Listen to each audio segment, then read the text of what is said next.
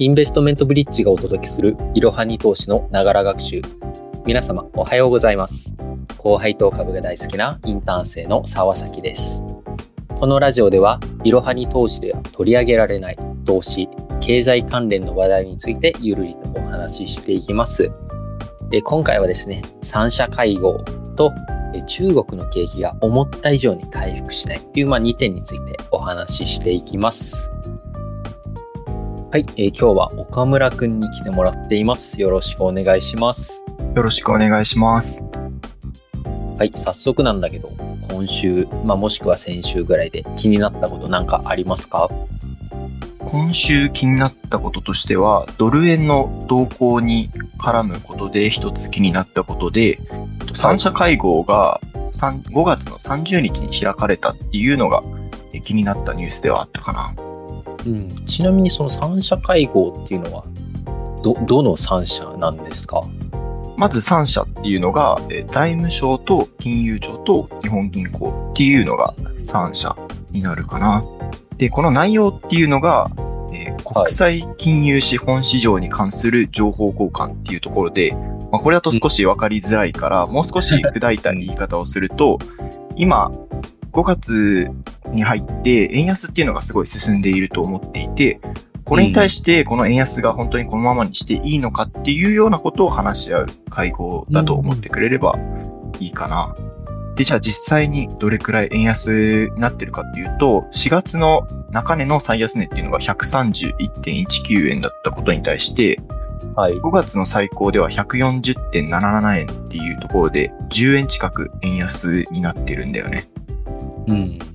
で、これに対して三者会合では、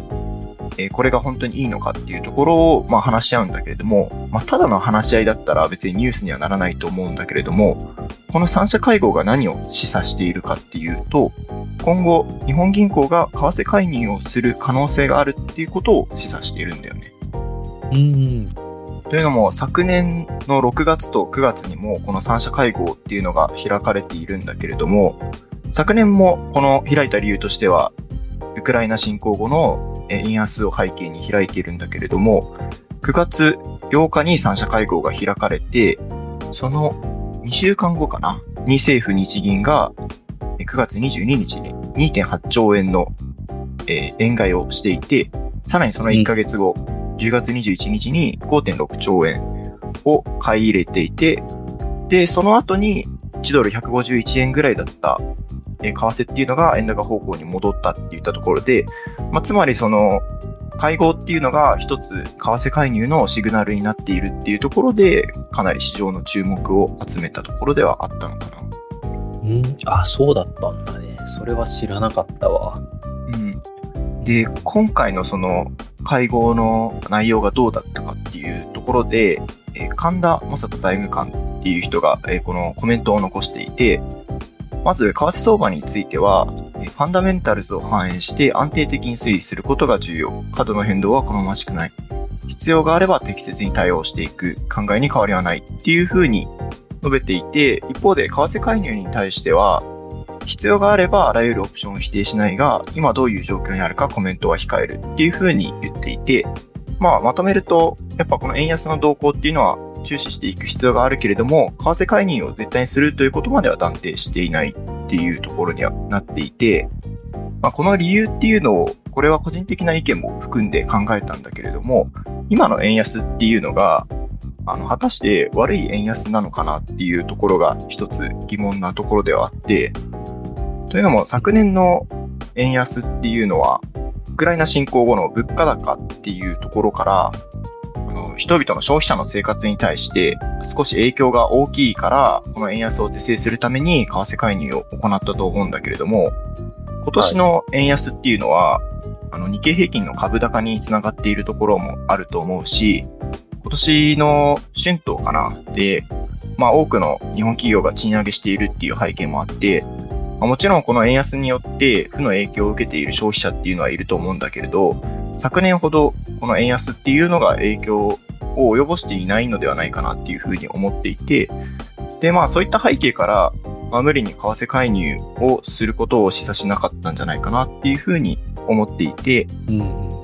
まあ、だけれどもやっぱり市場としてはこういったことが示唆されると、円高方向に少し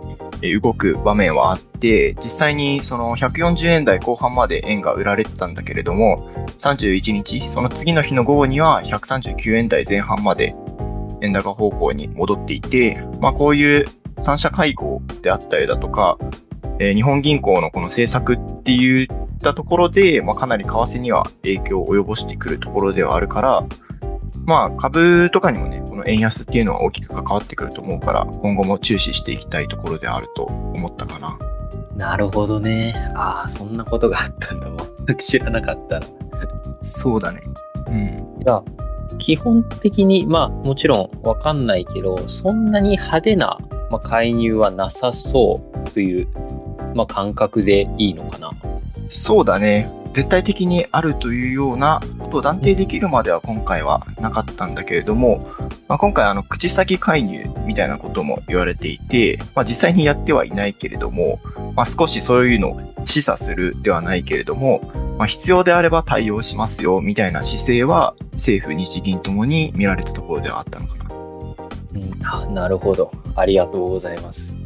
じゃあまあその辺も、まあ、為替とか金利とか、まあ、今後も投資に関わるというところなんで注目して、まあ、来週、再来週を見ていきたいですね。そうですね。僕的にはここら辺のあたりのニュースが気になったんだけれども、沢崎くんは今週とかで気になったニュースとかはあったりした？そうだね。個人的に気になってるのは、まあ、中国の、まあ、景気回復の遅さの問題ですね。うん、で、まあ、これは、そうだね。まず6月1日発表になった、えー、1月から3月の法人企業統計っていうのからまず触れていこうかなと思います。うん、で、これはまあ財務省が出してるもので、まあ、日本企業の、まあ、全体の売上高とか営業利益とか、まあ、投資状況とかを、まあ、まとめた報告書、報告書というか統計になります。で、これを見てみると、製造業の営業利益っていうのが前期比でマイナス25.2%と、本当にもう4分の1近く減少していて、で、まあ、この減少っていうのも2四半期連続となっています。で、まあ、例外的に輸送用機械とか、あの、半導体の供給が、ま、しっかり、増えてきたことによって、増産が増えたところは、増益となってるんですけど、基本的に製造業はマイナスとなっています。一方、非製造業っていうのは2四半期連続で増加となっていて、ま大きく明暗が分かれる結果となりました。そうなんだね。うん。で、分かれて、じゃあ、なんで、まあ、製造業が悪化しているかっていうものと、まあ、その原因なんだけど、まあ、原因はいろいろあると思うんですけど、一つ、まあ、大きいのが中国の景気回復の遅さなんですね。で以前、まあ、5月の2週目ぐらいですかね、まあ、投資ラジオでも軽く触れたんですけど、5月に、まあ、3月期決算の発表が続々ありました。で、その中でも製造業は特に中国の景気回復が思ったより進んでないっていうことから現役、そしてまあ現役予想する会社がとても多く見られました。で、実際ですね、水曜日5月31日の10時半に中国の製造業 PMI、製造業購買担当者指数というのも発表になりました。で、この PMI、まあ、簡単に説明すると、企業の購買担当者が景気についてどう思うかっていうのを集計したもので、え基準となるのが50です。50を上回ると景気が促進、良くなっていって、50を下回ると悪化していくっていう、これが大まかな見方です。うん、で、5月がどうだったかというと、えー、48.8になりました。で、前回が49.2だったことを考えても、まあ、さらに下回っていって、えー、2ヶ月連続の悪化となっているっていうのが、まあ、中国の景気の指標となります。そうなんだね。こういうのって、その、中国の経済のことだと思うんだけれども、やっぱりその日本経済だとか、日本の株とかにも関わってきたりはするのか？そうですね。これは結構関わってきます。で、今、中国の PMI が10時半に発表となったって言ったんですけど、うん、この10時半をきっかけに日経平均も一気に下がっています。あ、そうなんだね。で、本当に、まあ、マイナス1.2%、えー日経平均は下がって、まあ、特に、まあ、僕が見ていた、注目していた日本製鉄とかなんかはマイナス2.3%と、まあ、大きく下がっています。まあ、こんな感じに、やっぱり中国っていうのは、まあ、日本の製造業に対してもかなり影響力を持っている、まあ、ところかなと思っています。で、まあ、なんでこんなに経済が回復しないのかっていうのが、まあ、結構疑問なところだと思うんですね。うん。で、これ結構調べてみて、まあ、現代ビジネスとかの記事を、まあ、ちょっと引用しつつ、まあ、話していきたいなと思います。はい。で、まあ、中国経済はもともと国内需要が弱いっていう弱点があるんですね。うん、そうなんだね。そうなんですよ。で、例えば、まあ、中国の個人消費とかを見ても、うんまあ、GDP に占める個人消費っていうのが中国38.2%なんですね。で、まあ、同じ期間、まあ、2022年のデータなんですけど、まあ、同じ年の日本とか見ると55.2%。うんうん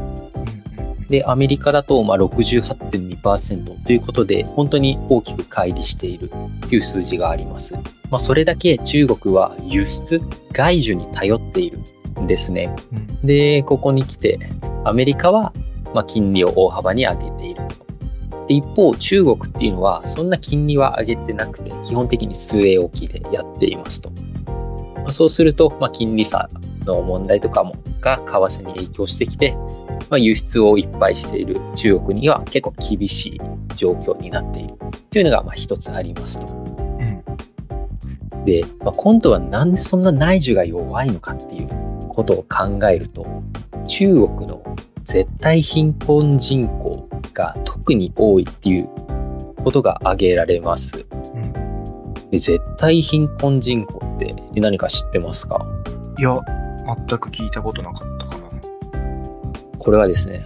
人として最低限の生活が送れず、生きること自体が困難な状態っていうことを指しています。うん。で、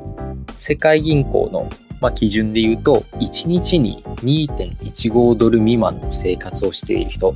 月、そして円に直すと、うんまあ、一月で9030円未満で生活している人っていうのが、まあ、絶対貧困人口になります。うんで、中国に高齢した人がどれくらいいるかというと、うんまあ、大体1.8億人とか9億人ほど、まあ、国の14%ほどがこの絶対貧困人口になるんですよね。あ、そうなんだね。そもそもなんか、そういう指標が出てるっていうのも知らなかったし、1ヶ月だっけ ?9000 円？っうんていうのは、まあ日本とかではあんまり考えられない数字ではあるから、すごい印象的な数字だね。いや本当にもう格差、まあ、格差があるのはなんとなく聞いたことはあってもこんだけ違うのかっていううん。ものがあってうん。で、まあちょっと古いんだけど2020年だと、まあ、収入がゼロの人うん。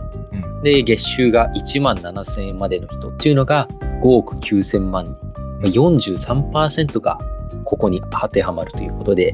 まあ、こうしたデータからも、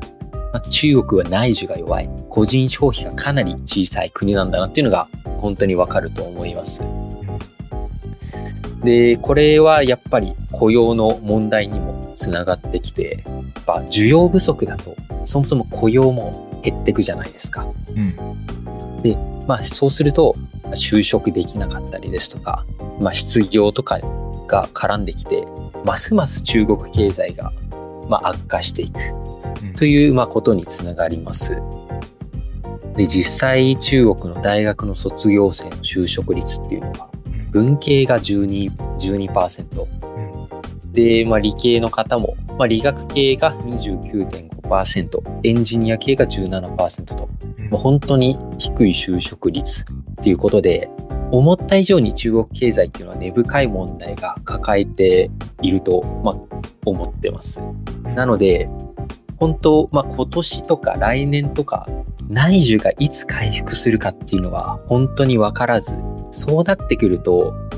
まあ、中国市場っていう点については、日本の製造業も厳しい状態が比較的長めに続くんじゃないかなっていうのは、個人的な意見として思っています。なので、まあ、今後は本当に中国、まあ、注目しつつ、まあ、逆に日本企業としては、脱中国っていうのは進んでると思うんですけど、まあ、そういった企業を見て、まあ、投資していくっていうのも一つの、ま、重要なポイントなのかなと思ってます。いやー、そうだね。個人的な中国の印象としては、あの、ゼロコロナ政策を解いてウィズコロナに少し変えたっていうところから、あの、うん、今年2023年、あの、景気が上向くかなっていうような予想をしていたんだけれども、まあ実際に蓋を開けてみると、今、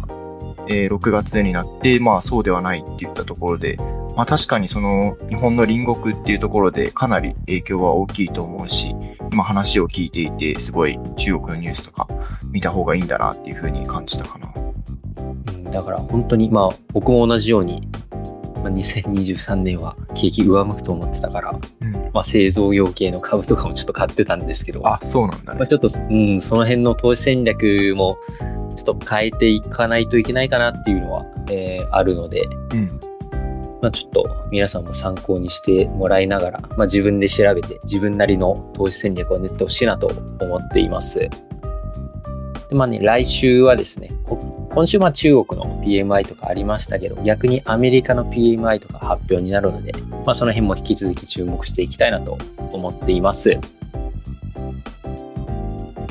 お話しした内容は、え情報提供を目的としたものであり、過去の実績、予想、見解、将来の成果をした、あるいは保証するものではありません。投資の判断はご自身でしていただくようにお願いいたします。